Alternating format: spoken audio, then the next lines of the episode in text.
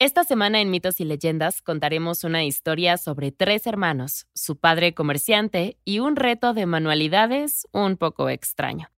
En el camino veremos la forma correcta de jugar a las escondidas y la forma incorrecta de hablar acerca de tus hijas. Luego, la criatura de la semana es el por qué no dejas que tus hijos se suban a canoas con desconocidos. Porque cuando vuelvan, serán unos cuarentones.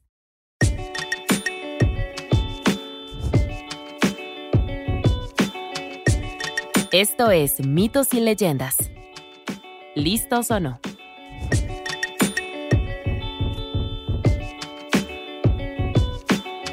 Este es un podcast donde contamos historias de la mitología y el folclore. Algunas son muy populares y aunque creas conocerlas, sus orígenes te sorprenderán. Otros son cuentos que quizá no hayas escuchado, pero que realmente deberías. El episodio de hoy viene de un relato español conocido como El Loro Dorado. Es una pequeña y divertida historia en la que se repite constantemente el número 3 y que comienza con una familia con tres hijos. Don Carlos Álvarez, un exitoso comerciante de Cádiz, tenía posiblemente la mejor vista de la ciudad. A menudo se peinaba la barba y planificaba sus próximos envíos mientras miraba la bulliciosa ciudad portuaria de abajo por la ventana principal. Dirigía un barco, o mejor dicho, unos barcos, con mucho cuidado. Y ahí estaban, sus últimas llegadas justo a tiempo. Una vez atracados, su tripulación comenzaba a descargar un baúl tras otro de elegantes sedas, pieles de tierras lejanas, oro, plata, especias y medicinas que no se podían encontrar en ningún otro sitio. No te imaginas la cantidad de dinero que la gente pagaba por estas cosas. Era la seguridad del trabajo, suspiró don Carlos para sí mismo. Eso era lo más valioso de todo. Escuchó un golpe en la puerta detrás de él y se volteó. Era su primogénito, su hijo mayor, Luis. El honrado Luis, le llamaban a menudo. Don Carlos apreciaba a sus tres chicos por igual. Bueno, ya eran adultos y conocía a cada uno de ellos, por muy distintos que fueran. Luis era recto como una flecha, decían todos. Rodrigo era el clásico hijo del medio que destaca por su rutina de ejercicios. Si necesitabas mover muebles, él era tu hombre. Excepto que tenían grupos de sirvientes para eso en aquel tiempo, pero aún así, musculoso. Ese era Rodrigo. El niño 3 era Fernando, y su bendición era la buena apariencia y una mente inteligente. Académico y listo en la vida cotidiana también, lo que era una doble bendición. Hola papá, ¿cómo va todo? preguntó Luis, uniéndose a su padre junto a la ventana. Realmente era una gran vista. Don Carlos sintió una pregunta en el aire, pero sobre qué no sabía. Así que, papá, la cosa es, estaba pensando en hacer alguna aventura. aventurarme a través de los mares. Don Carlos sonrió, recordando sus propios años de juventud y su gusto por viajar y conocer el mundo. Entonces, necesitas un nuevo juego de velas, supongo. Pues sí, era exactamente lo que quería. De alguna manera, don Carlos siempre lo supo salvo que Luis pedía un barco con velas de seda. Lo había visto por un influencer o algo así. ¿Qué dices, papá? ¿El mejor comerciante de la ciudad puede hacer algo así para su honesto hijo? El chico sí que sabía cómo mullir el ego de un padre, y don Carlos estaba más que feliz de conseguir algo bonito para sus hijos. En poco tiempo, el nuevo y hermoso barco con velas de seda estaba listo y balanceándose en los muelles, listo para llevar a Luis hacia lo desconocido. La familia se abrazó, hizo una rápida celebración, ¡Viva el dinero de papá! Y eso fue todo.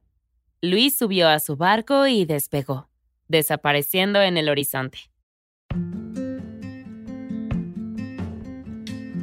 En uno o dos días, Luis ya estaba llegando a una isla. Ya no podía ver su puerto de origen, y eso hacía que su primera aventura fuera aún más emocionante. Podría estar al otro lado del mundo. Eso es lo que sentía, al menos. Las nuevas vistas y los nuevos sonidos le hacían cosquillas en los sentidos y le llenaban de vigor. Edificios altos, calles de gente que fluían como ríos, jardines vivos por todas partes. Era glorioso. Luis encontró una posada local y descansó durante la noche.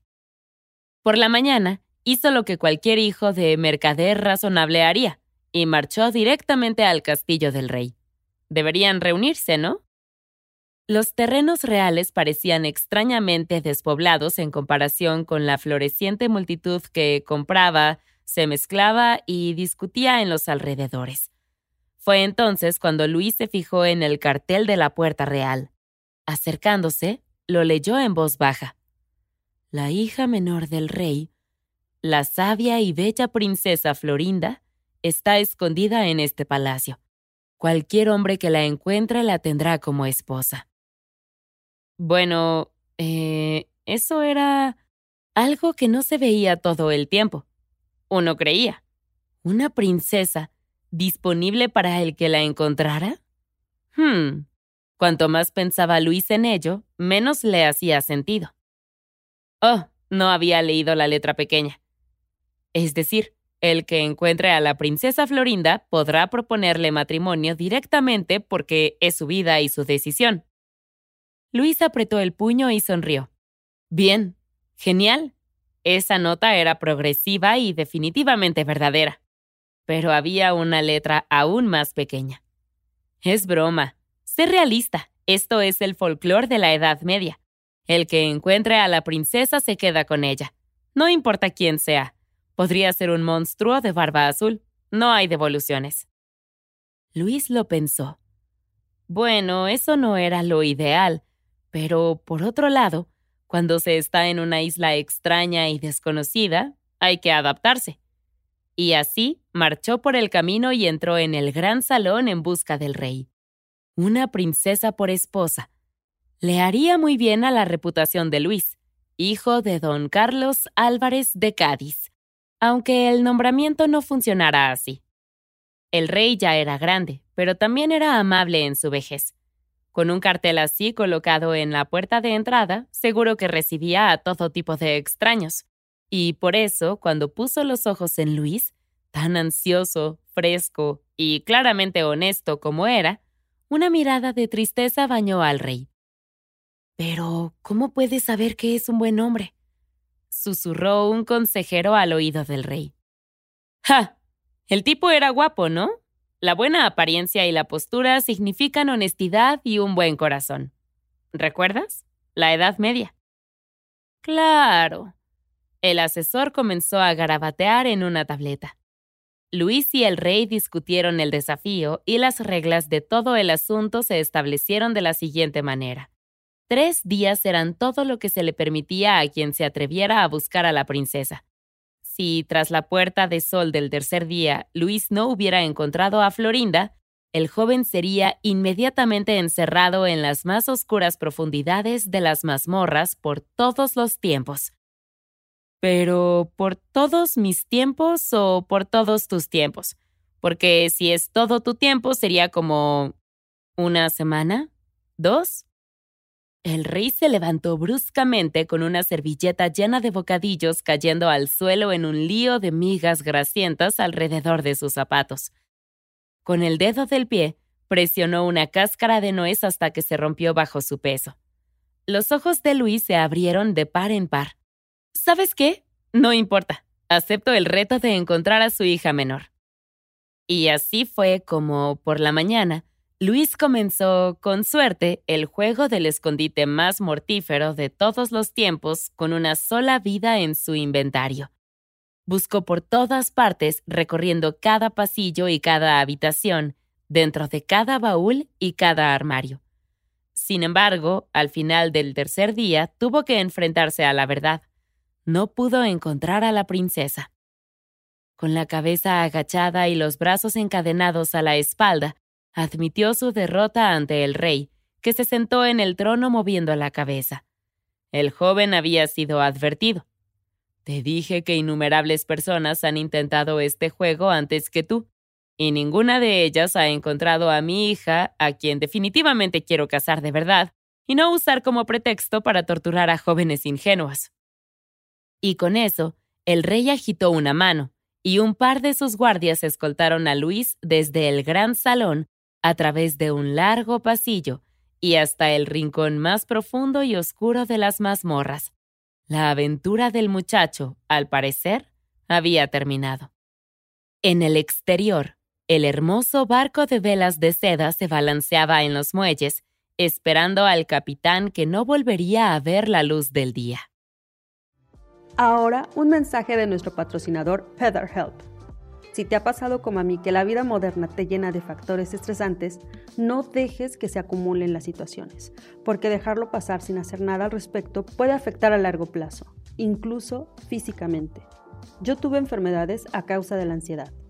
Comencé a ir a terapia al primer año de pandemia, porque toda la situación me rebasaba. Y de verdad me ayudó mucho hablar con un profesional, porque hay situaciones que no se resuelven platicando con amigos o familiares ir a terapia de verdad que me ha ayudado a mantener mi mente saludable y a estar más tranquila. Y sin lugar a duda, mi salud en general ha mejorado. Como sé que puede ser un poco cara la terapia convencional, te recomiendo una opción que es mucho más barata. Se trata de la terapia en línea de FeatherHelp, que ofrece sesiones de terapia por video, teléfono e incluso por chat en vivo. Otra gran ventaja es que te asignan un terapeuta en menos de 48 horas lo cual es maravilloso porque yo me tardé una semana en encontrar terapeuta y cuatro días más en que me diera cita. A todos los escuchas de mitos y leyendas que estén interesados en esta terapia a distancia, les tenemos una buena noticia, ya que recibirán un 10% de descuento en su primer mes, ingresando a featherhelp.com diagonal mitos. Es feather, h l diagonal mitos.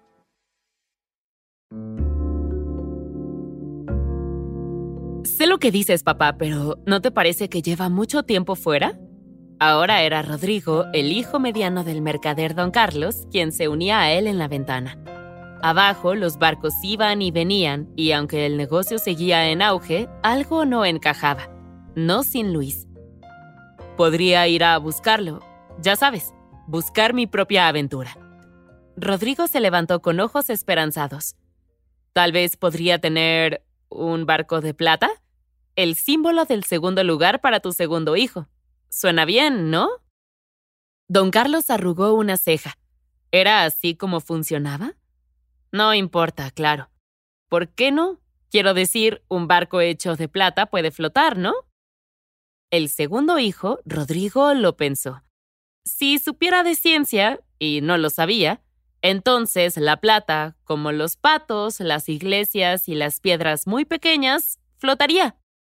Rodrigo y su padre estaban en los muelles mirando un barco hecho de plata. ¡Ja! Resulta que sí flotaba. Don Carlos dijo que sí, que fueron capaces de averiguar eso y hacer un barco de metal como 500 años antes de que eso fuera una cosa. Deberían patentarlo. De todos modos, Rodrigo se embarcó en su propio barco de aventuras de plata decidido a encontrar a Luis y llevarlo a casa. La familia se abrazó en el muelle una vez más, pero esta vez no se molestaron en celebrar. El ambiente era diferente sin Luis. En un abrir y cerrar de ojos, Rodrigo divisó la embarcación de su hermano atracada con las velas de seda. Tiró de las cuerdas, giró el timón, se acercó y pronto amarró su barco plateado en el lado opuesto del muelle. ¿Estás seguro de que quieres hacerlo? dijo el rey una vez más. Rodrigo había irrumpido en el gran salón de forma similar a su hermano Luis, anunciándose también como hijo de don Carlos Álvarez de Cádiz. Explicadas las reglas, Rodrigo compartió que no se distraería ni disuadiría. Solo hablaría del reto que tenía entre manos, o de su rutina de ejercicios, claro, ya que hoy había sido día de pierna. El rey tardó un buen rato en desviar la conversación de los entrenamientos y volver a la princesa Florinda, pero al final, Rodrigo dio las buenas noches a la corte. Su hermano mayor había fracasado y ahora sería el turno de Rodrigo. Y ya sabes, tal vez descubra lo que le pasó a Luis como un extra. Cuando las puertas del gran salón se cerraron, el consejero del rey se agachó y le preguntó cómo sabía que Rodrigo era un joven de buen corazón. ¿Has visto sus músculos? ¿Y su increíble mandíbula? Y su flexión destrozó una túnica, dijo el rey sorprendido. ¿No era obvio? Claro. Y el consejero volvió a tomar nota. Por la mañana, Rodrigo comenzó su búsqueda de tres días de la hija menor del rey.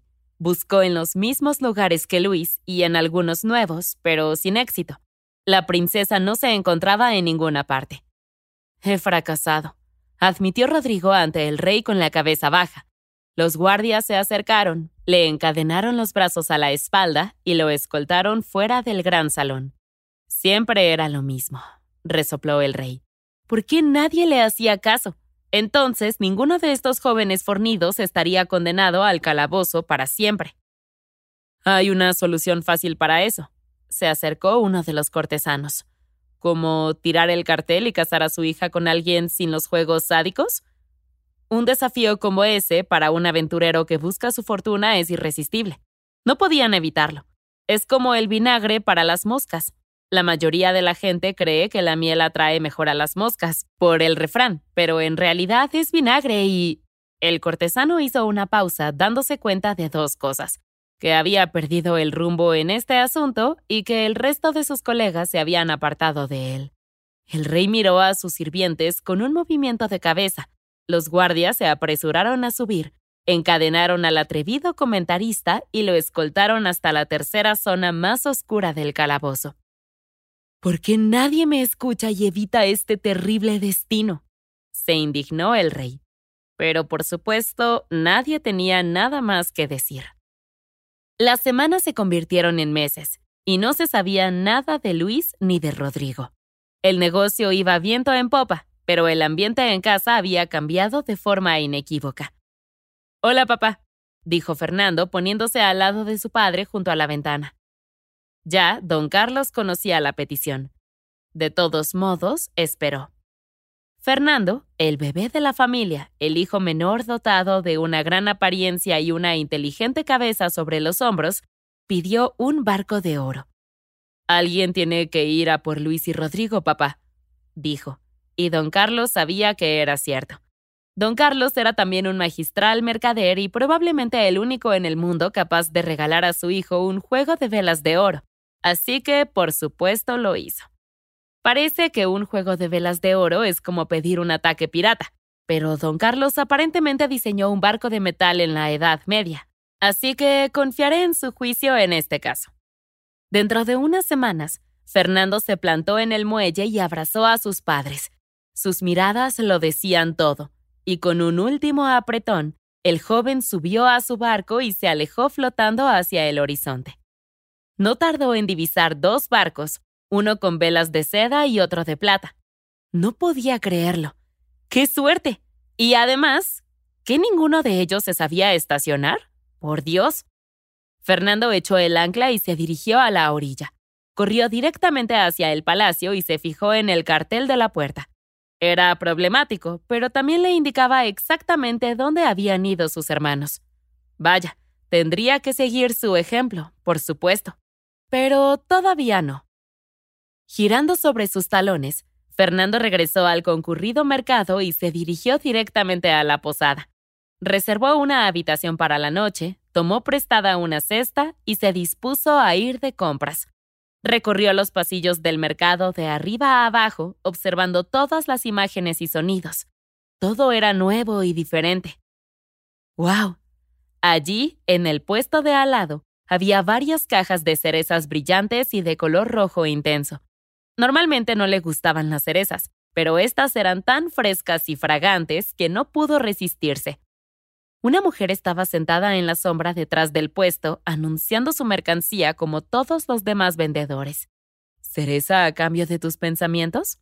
le preguntó a un transeúnte con una risita. Fernando echó varios puñados en su cesta, pero cuando fue a pagar, la mujer que estaba detrás del puesto le rodeó el cuello con una mano y lo acercó, susurrando algo acalorado en el oído del joven. El barco de oro, el barco de plata y el barco con las velas de seda. Con estos barcos, haz una estatua del oro del tamaño de un hombre. Colócala delante de las puertas del palacio y sube a su interior. Ahora, hazlo. Lo siento, ¿qué? Fernando balbuceó. Además, sana distancia, por favor. Luchó por alejarse y cayó al suelo. Cuando se levantó, la mujer ya había regresado a gritarle a la multitud, anunciando sus cerezas como si no hubiera pasado nada. Fue algo muy extraño. Fernando se quedó allí comiendo cerezas y observando a la mujer, pero ella ni siquiera lo volvió a mirar. Pensó en lo que había dicho la vendedora de cerezas. ¿Destruir los botes de su padre? ¿Hacer una escultura en forma de loro? Creo que es más bien un loro troyano, chico, dijo un hombre fornido al pasar. Bueno, fuera lo que fuera, Fernando iba a hacerlo. Es decir, iba a pagar a unos tipos para que lo hicieran, lo trasladaran y luego se perdieran. Ese era su estilo familiar. Al anochecer, Fernando se coló en el interior del loro y esperó, observando por los ojos de la estatua. Durante toda la noche estuvo allí con dos frascos, uno con vino y otro con agua. Si necesitaba ir al baño, la historia no lo dice, pero era un lugar bastante estrecho. Solo se podía estar de pie, y por eso incluso Fernando estaba de acuerdo en que era mejor no pensar en ello. A la mañana siguiente, temprano, el rey vio la magnífica estatua de plata y oro en el patio brillando con sus enormes alas de seda. En poco tiempo, los sirvientes llevaron el gran loro al gran salón, y allí se invitó a todo el personal y a los asistentes a tomar un descanso y venir a echar un vistazo al descubrimiento del rey. Sin tocar, una sola fila, gente. Sigan avanzando, instó un cadenero autoproclamado. Todo el mundo, desde el cocinero hasta los pajes, los músicos y el Consejo Real, pasó arrastrando los pies, mirando la increíble obra de arte. El rey tenía cuerdas de terciopelo hechas precisamente para este propósito, Quienquiera que haya hecho el oro, seguro que merecía un premio. Todo el tiempo Fernando permaneció dentro de la estatua, observando y escuchando. Quiero el oro en el rincón de mi dormitorio, anunció el rey después de cerrar la exposición y se marchó. Los sirvientes se apresuraron a recogerlo, y pronto Fernando se encontró en el dormitorio del rey. Y hasta aquí hacemos una pausa. No te pierdas la segunda parte de esta historia en nuestra siguiente entrega. Mitos y Leyendas es un podcast de los creadores de Mitos y Leyendas y Sonoro. Todas las historias y los episodios se basan en la exitosa franquicia de podcast Myths and Legends de Jason y Carissa Weiser. Nuestro tema principal es de la banda Broke for Free y la música de la criatura de la semana es de Steve Combs. Existen enlaces a más música en las notas del podcast. La producción corre a cargo de Alex González, Mitzi Hernández, Esteban Hernández Tamés e Israel Pérez, con el ensamblaje de Ricardo Castañeda para Sonoro Media. Yo soy Vale Estrada y también me hago cargo de la adaptación al español. Muchas gracias por escucharnos y nos encontramos hasta la próxima.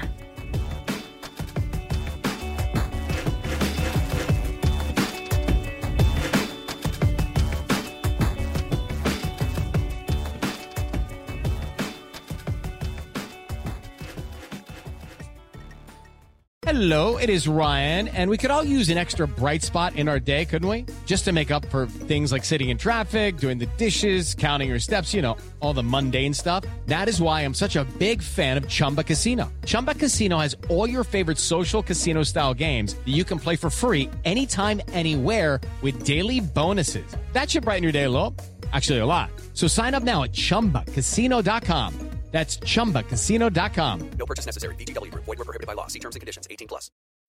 When you need mealtime inspiration, it's worth shopping Kroger, where you'll find over 30,000 mouth-watering choices that excite your inner foodie. And no matter what tasty choice you make, you'll enjoy our everyday low prices, plus extra ways to save, like digital coupons worth over $600 each week. You can also save up to $1 off per gallon at the pump with fuel points. More savings and more inspiring flavors make shopping Kroger worth it every time.